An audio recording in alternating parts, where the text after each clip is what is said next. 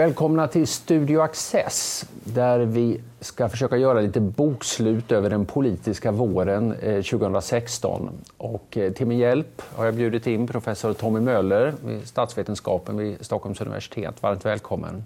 Tack. Ja, det har varit en turbulent tid, så jag tror det är bäst att vi klargör faktiskt eh, exakt när vi spelar in detta program. Och det är efter att Åsa Romson har förklarat att hon avgår som språkrör för Miljöpartiet och vice statsminister. Och efter att eh, statsminister Stefan Löfven har sagt att han ska ombilda regeringen. Men det är före Miljöpartiets kongress och då därmed också före den här eh, regeringsombildningen. Så eh, ja, där befinner vi oss i tiden när detta samtal eh, äger rum. Miljöpartiet planerar att bli tredje största parti i valet 2014. Det var deras mål. Eh, nu är de nere och tangerar 4 spärren i de senaste mätningarna. Vad är det egentligen som har hänt? Det är flera saker naturligtvis. Eh, det är inte bara den här Kaplan-affären som, som ligger nära i tiden som var den utlösande faktorn bakom den här svåra krisen som Miljöpartiet genomgår nu. Utan Framförallt så, så är det resultatet av att man har under drygt ett och ett halvt år i regeringsställning fått gå med på väldigt många eftergifter. Jag höll på att säga kompromisser, men det är inte så många kompromisser utan det är, vi talar eftergifter. Och nu reses det allt högljuddare krav inom Miljöpartiet om att få ett stopp. Nu kräver till exempel idag förra språkrören Per Gahrton och Maria Wetterstrand i en artikel att man ska Eh, från Socialdemokraternas sida ge Miljöpartiet eh, olika saker som, som till exempel brunkolsfrågan som nu man tycker inte riktigt är klar trots allt.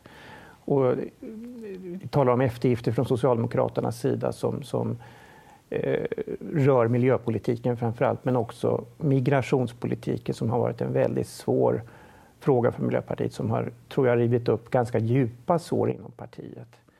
Och den här frågan kommer att bli en stor stötesten för det fortsatta regeringssamarbetet. Så att, I korthet, eh, väldigt mycket eftergifter på en kort, på, eh, under en kort tidsperiod. Regeringsovana som har tagit sig uttryck bland annat då i det här med Kaplanaffären. Slitage. Regeringsslitage pratar man om i Norge ofta. För då, eh, och inte minst för små partier. Man kan säga att motsvarigheterna till Miljöpartiet eh, eh, socialistisk vänster i Norge till exempel, de orkade ju för sig sitta med i den rödgröna regeringen ända till målet men blev ju, ja, om inte utplånade så nästan på kuppen.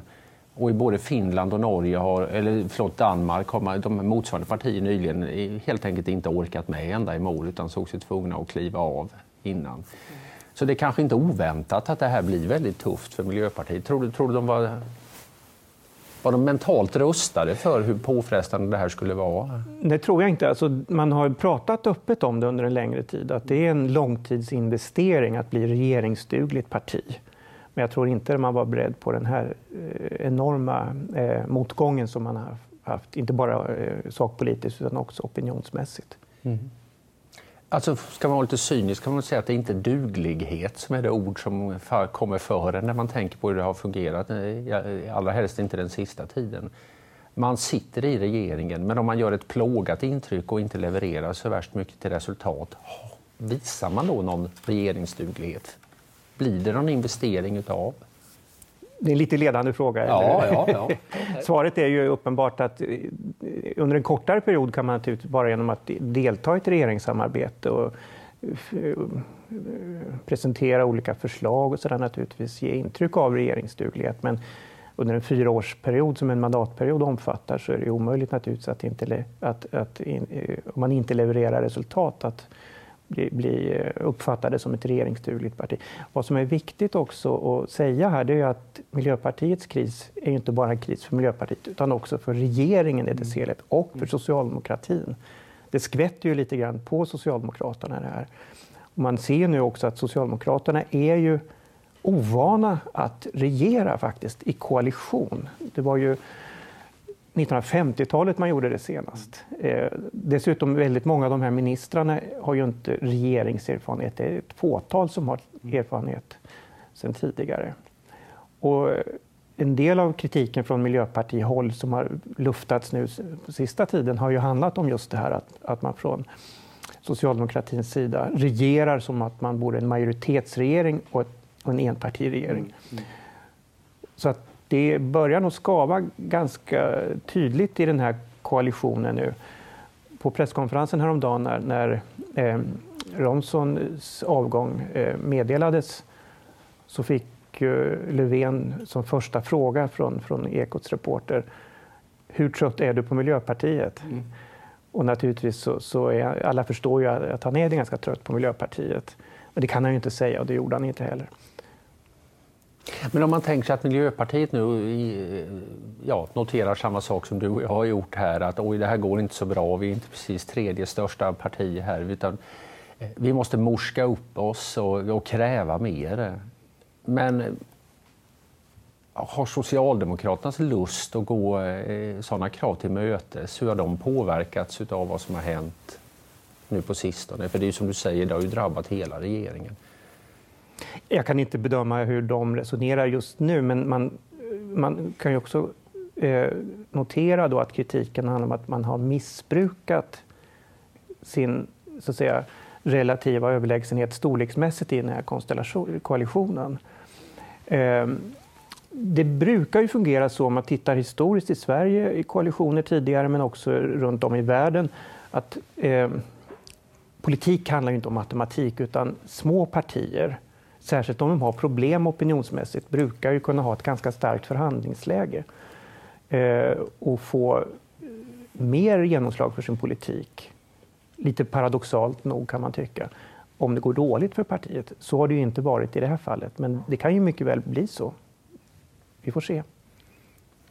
Vad som har hänt de senaste dagarna är ju att eh, det här eh, Miljöpartiets problem. Eh, I och med att man, eh, de här språkrören ställde sina platser till förfogande så förvandlades det som var en, en politisk fråga eh, blev en personfråga och nu är allt fokus på eh, Romsons avgång och att Isabella Lövin eh, då är valberedningens förslag att efterträda henne.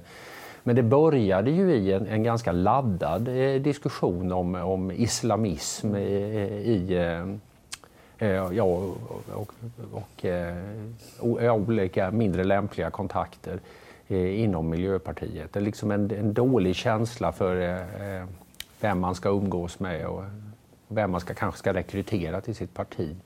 Det här att, att man nu ser att ett antal olika kandidater ändå har i, i Miljöpartiet, företrädare för partiet, har eh, förekommit i sammanhang och gjort uttalanden som ändå är rätt extrema. I eh, en sorts islamistisk riktning. Är det, hur mycket av en nyhet är det för dig till exempel? Egentligen är det ju inte... Alltså, vi vet ju att Miljöpartiet sedan partiets tillblivelse för många år sedan numera har haft en mycket starkt uttalad ambition att, att omfamna och bejaka det mångkulturella samhället. Man har så att säga, en mycket utrerad ska vi säga, kosmopolitisk ståndpunkt kan man säga. Eh, I det här kan man ju också kanske se eller ana en viss naivitet. Eh, det har ju inte kommit fram så mycket tidigare. Eh, det har säkert funnits, eller vi vet ju att det har funnits, men det har ju blivit tydligt i och med Kaplan-affären som drog igång flera saker. Vad det här leder till är ju en annan sak. Det, det, det, ska bli spännande att följa den här processen inom Miljöpartiet. Om man, alltså, partiets värdegrund har ju ifrågasatts och man har då till och med upprättat ett antal krav på sina förtroendevalda, vilka värderingar som, som då är så att säga omkullrunkeliga inom partiet som man måste liksom ansluta sig till. Och det kan man ju tycka, det är ju ganska anmärkningsvärt i sig att man behöver göra det. Men när vi talar om Miljöpartiets demokratiska värdegrund så måste man ändå förstå att man har sina rötter i sociala proteströrelser, framförallt miljörörelsen, där demokratisynen är säga, väldigt annorlunda. Från början en väldigt stark kritik, principiell kritik mot idén om representativ demokrati, utan man har en mer direktdemokratisk tradition till exempel. Och, och det, det, finns uppenbara skillnader när det gäller synen på det här med tolerans och sånt. Miljöpartiet skulle jag säga är det mest toleranta partiet i den meningen. Så på ett sätt är det också lite motsägelsefullt att man lockar till sig då islamistiska element som ju i sig står för en mycket intolerant samhällssyn.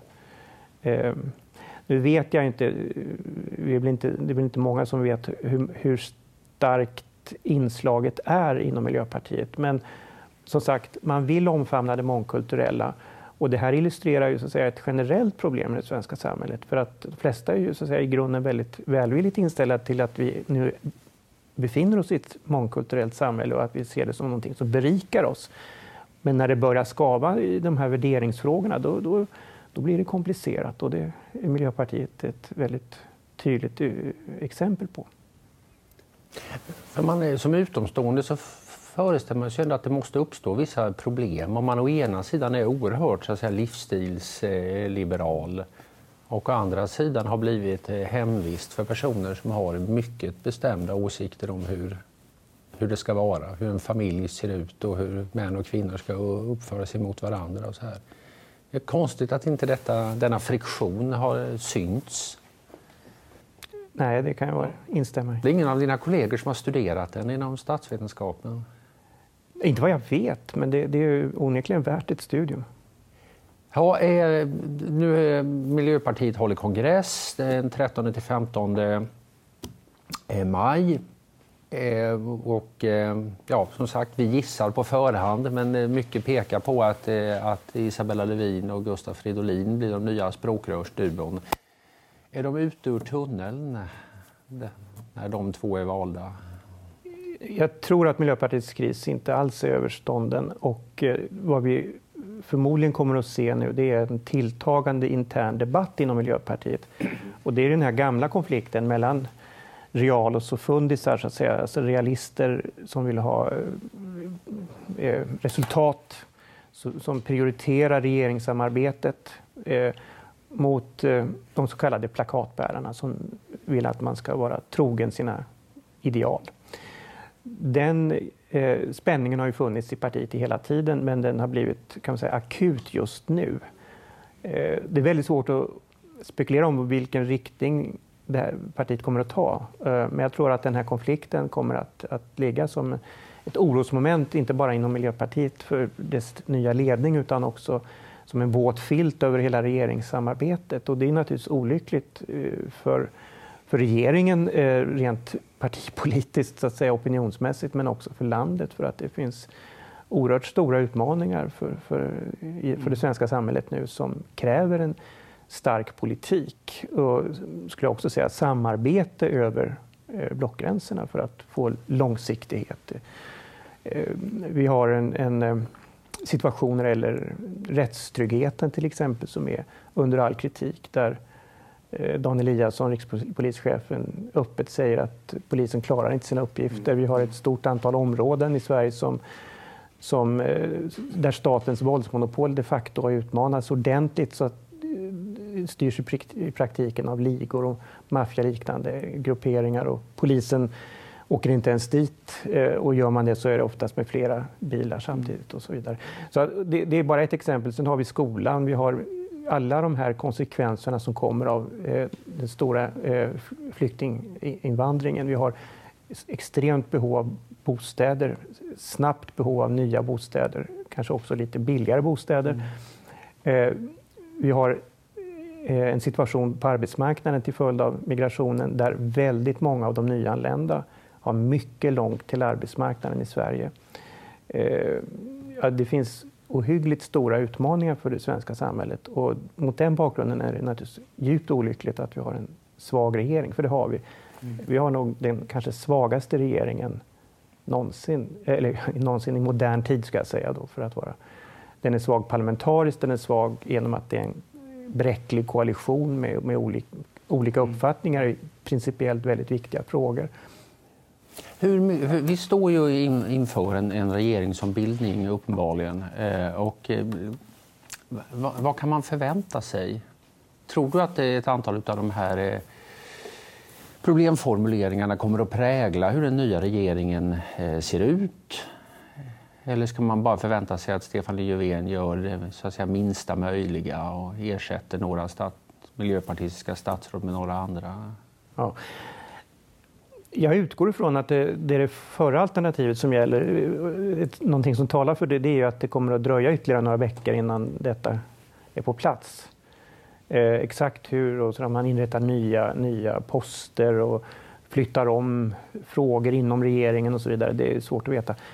Man skulle kunna önska sig att, att eh, man något minskar regeringen. Vi har ju en väldigt stor regering. Antalet statsråd är ju väldigt, jag tror det är 24 ministrar och det, det är ju, det är en olycklig tendens tycker jag i Sverige. Att, det började ju redan under regeringen Reinfeldt att man eh, löste de här förhandlingsknutarna i regeringsförhandlingarna eh, genom att eh, lägga till nya poster och så vidare.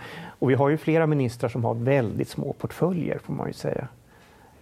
Det, det är en olycklig utveckling. Mm färre statsråd, men eh, ökat fokus på vissa av de ja. frågor som du, eh, som du lyfter fram. Ylva Johansson har ju i sin egenskap av arbetsmarknadsminister redan så att säga, har det ju sagts att hon skulle få ett vidgat mandat, en större uppgift och en sorts eh, integrationsgeneral i, i regeringen. Man har inte sett så mycket av det i praktiken ännu. Nej, det är möjligt att, att eh, det sker väldigt mycket i det tysta, så att säga. men hela migrationsområdet är ju, är ju en svårbedömd, ett svårbedömt område. Vi vet ju inte alls hur det kommer att se ut här under det här året när det gäller trycket, så att säga. Eh, senast idag så såg jag en, en artikel i tidningen om att eh, polisen befarar att väldigt många flyktingar kommer att eh, på ett väldigt riskabelt sätt försöka med små båtar, små gummibåtar, ta sig från över sundet. Eh, nu när vi har gränskontroller och att det kommer i så fall vara, vara mycket riskabelt och det kommer att och, eh, ja, naturligtvis röra upp starka åsikter i opinionen. Och, eh, vi har ju en, redan från början en väldigt stark polarisering just i de här frågorna. Mm. Eh, så att de här frågorna, de, de, ministrar som jobbar med migrationsfrågorna är ju de ministrar som vi kommer att se mest av. Eh, det är jag ganska övertygad om. Mm. Eh, och eftersom hon då har en central roll där så, är det klart att det vore egendomligt om, om, vi, om vi inte ser ett eh, tydligare genomslag för hennes större ansvar. Man kan också samtidigt säga att de ministrar som har kanske syns mest när det gäller den här åtstramningen av migrationspolitiken och inrikesminister Ygeman, justitieminister Morgan Johansson. När man mäter förtroende är det de som klarar sig bäst tillsammans med eh, försvarsministern. Ja, nej, det, det är en intressant observation och den är uppenbar. Alltså det, det, det är inte så det har brukat gå för socialdemokratiska invandringsministrar genom, genom åren i varje fall. Det har ju varit en väldigt känslig, känslig post att ha.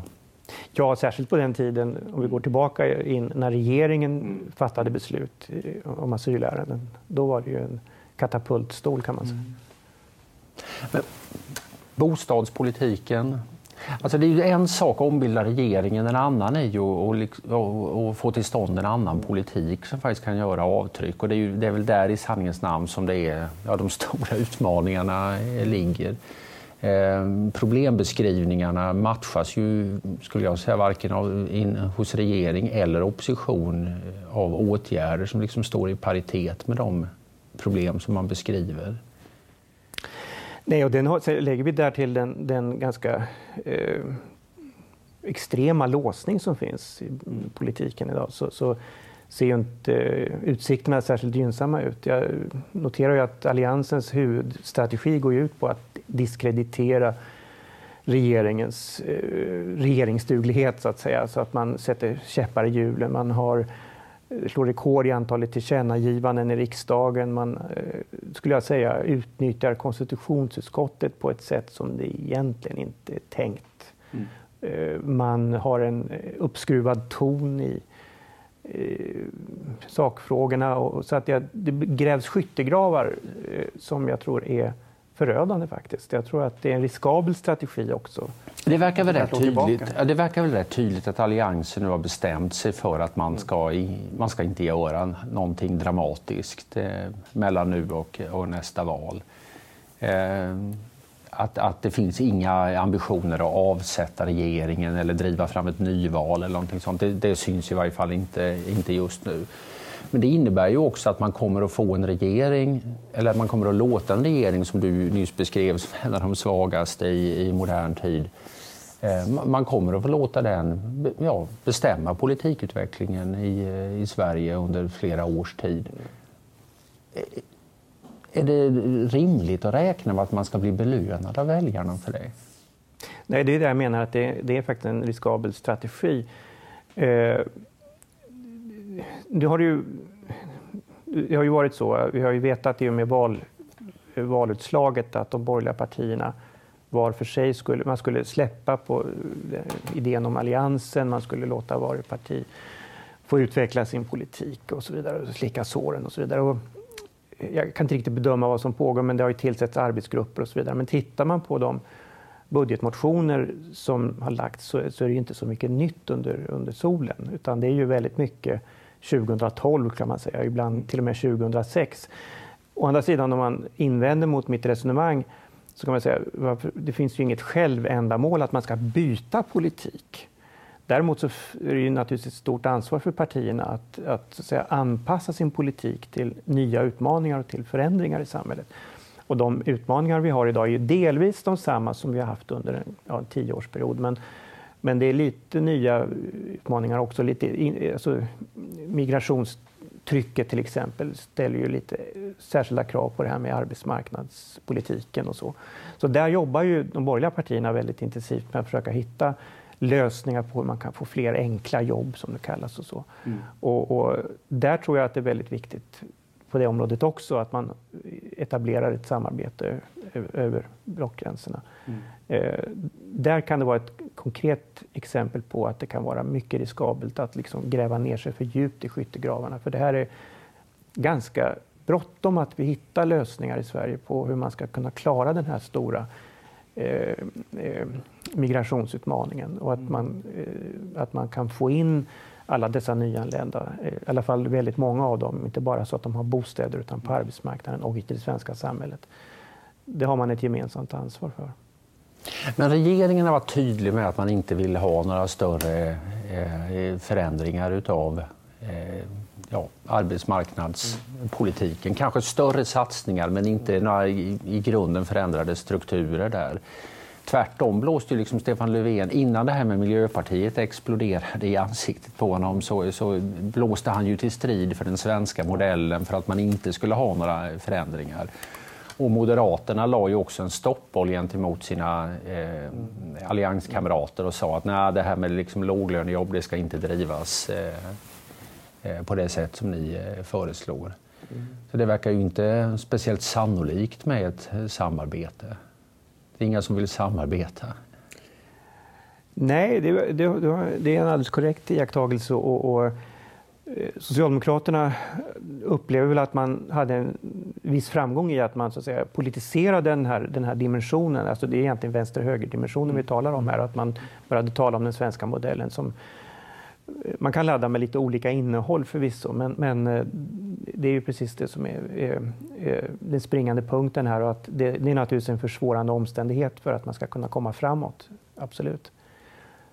Och, och, eh, Men jag, jag, jag bara funderar, liksom det, regeringen famlar åt sin sida och oppositionen är rätt tydlig med att man inte eh, har för avsikt att agera. Man, det är ju som du säger, man kan bedriva tankesmedjeverksamhet och plocka fram nya politiska förslag och spela in dem i debatten och sånt här. Och det, det kan väl göra viss nytta, men det väcker inte en förväntan på genuin politisk förändring.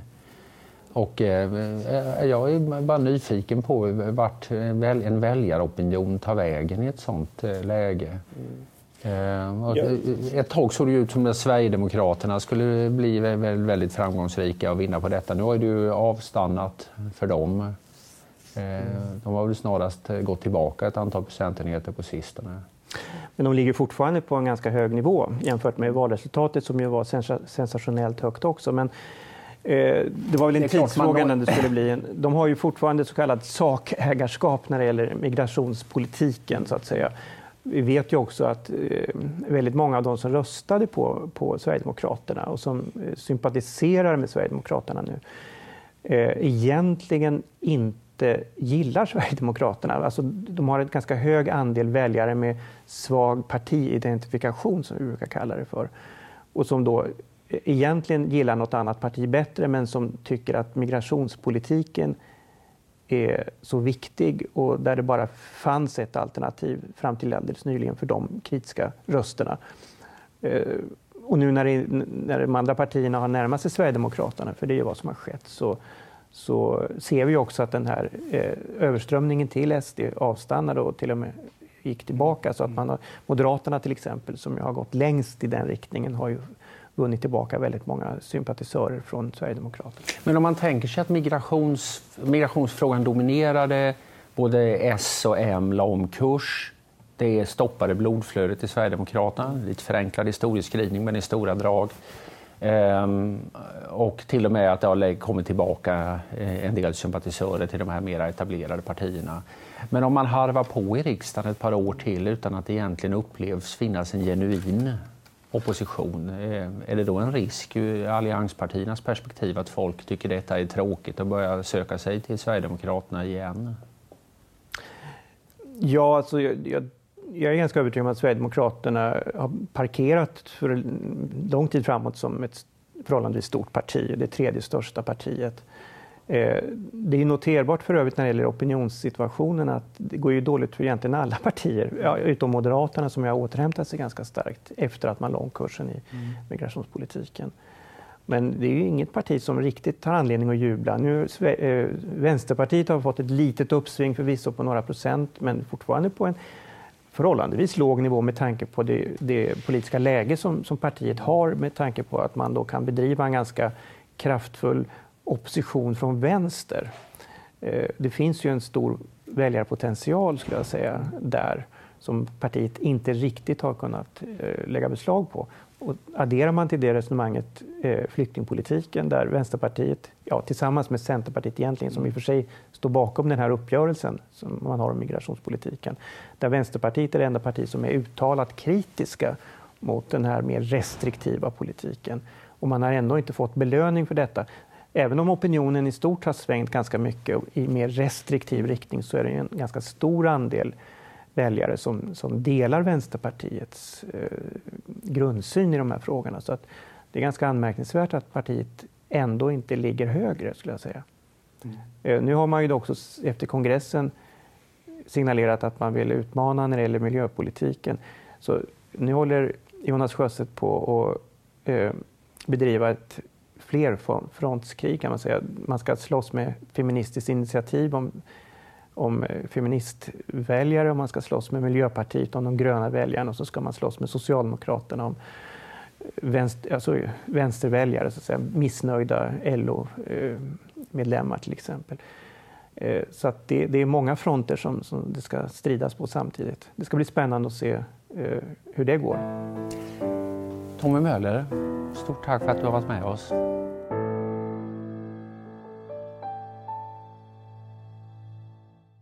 Och här kommer några extra minuter med mig och min gäst. Som Monty Python brukade säga, här, över till någonting helt annat. Men, men inte helt och hållet kanske. Eh, och det, nu har vi pratat om, om svensk inrikespolitik verkligen. Och inte egentligen beaktat världen utanför Verona.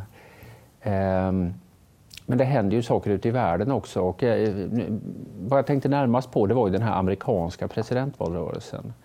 Eh, och fenomenet Donald Trump. Om han mot all förmodan skulle bli USAs president är det klart att då får det en massa konsekvenser, inte bara för Sverige utan för hela världen. Men vad jag funderar på är liksom trumpism. Är, är det någonting du kan se hända även i Sverige? Jag blev faktiskt uppringd av eh, en eh, amerikansk tidning eh, för ett tag sedan som frågade precis det. Eh, och då sa jag att vi har ju redan haft eh, våran Donald Trump. Eh, då tänkte jag på Ian Wachtmeister som är, ja, det går ju inte att göra en rak översättning naturligtvis, men det är ju det här starka populistiska elementet som bär upp Donald Trumps framgångar. artikulera på ett för oss kanske ibland lite svårbegripligt sätt till det oerhört uppdämda missnöje som finns bland många djupt besvikna amerikaner mm.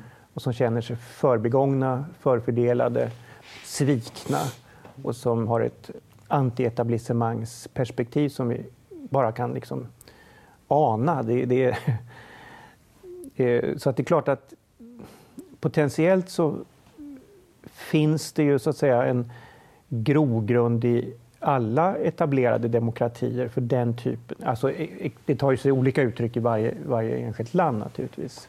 Men populismen finns ju överallt. Och man kan säga att ett visst stänk av populism ska ju finnas i alla partier egentligen. Det handlar om att stå i någon sorts förbindelse med, med opinionen och med väljargrupper som är det, kan ju, det finns olika sorters populism. Innehållsmässigt så, så kan det variera väldigt mycket. Ska jag säga. Men, Ian Wachtmeister sa ju om Ny Demokrati det här att vi är inget missnöjesparti, vi är ett nöjesparti.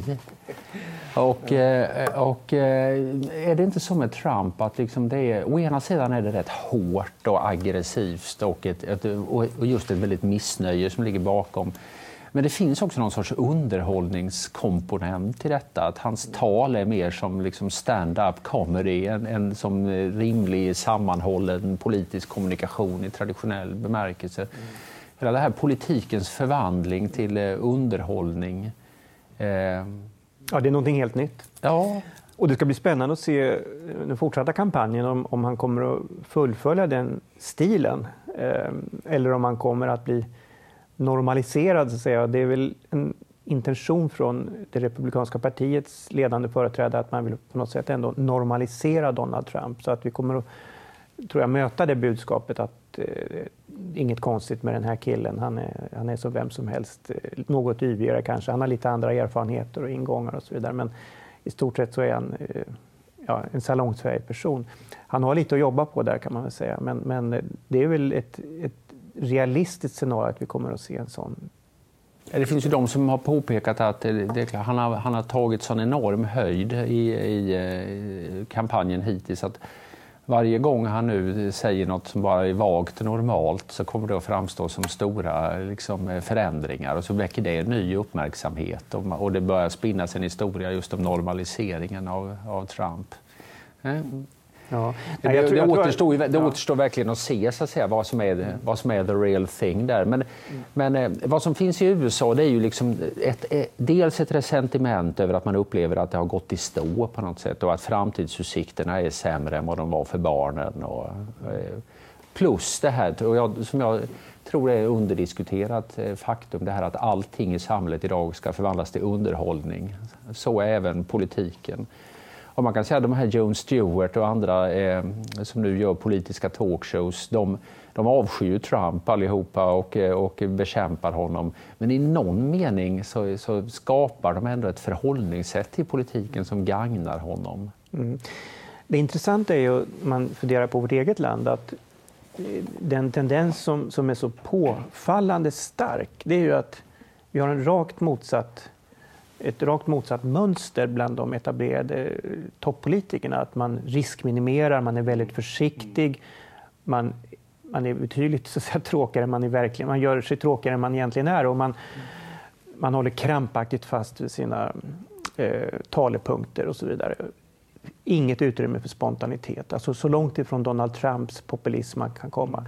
Det i sig skulle ju kunna leda fram till en situation där det öppnas upp ett utrymme för den typen av retorik eller den typen av populistisk mm. retorik som Donald Trump representerar. Mm. Eller också är Sverige och USA väldigt olika länder och eh, det är väl Ygeman som nu eh, eh tycker om att... Eh, han har ett gammalt citat han brukar använda som handlar något om att eh, eh, svenska folket tycker om politiker som talar lågmält och äter gröt till frukost eller något sånt här. Alltså att det är tråkigt, vad som efterfrågas egentligen.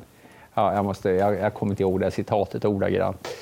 Eh, ja, det kanske är en skillnad i mindset och, och politisk kultur som är, ändå är rätt stor fortfarande. Jo, men så är det ju naturligtvis. Det är, det är ju en gammal tradition, en politisk kultur kan man säga i Sverige, att man ska vara återhållsam, lite lågmäld och inte man ska inte brusa upp och man ska inte vara alltför spontan. Och, ja, helt enkelt. Man kan kalla det för någon sorts vardagstråkighet. Om man, eh, det, det finns ett mycket starkt drag av seriositet och det gör det naturligtvis i amerikansk politik också men den retoriska traditionen är ju helt annorlunda. Mm. Så är det Så det är svårt att jämföra. Mm. Ja, men fenomenet syns ju på lite olika sätt och kanske inte det här med underhållningen så mycket men det här med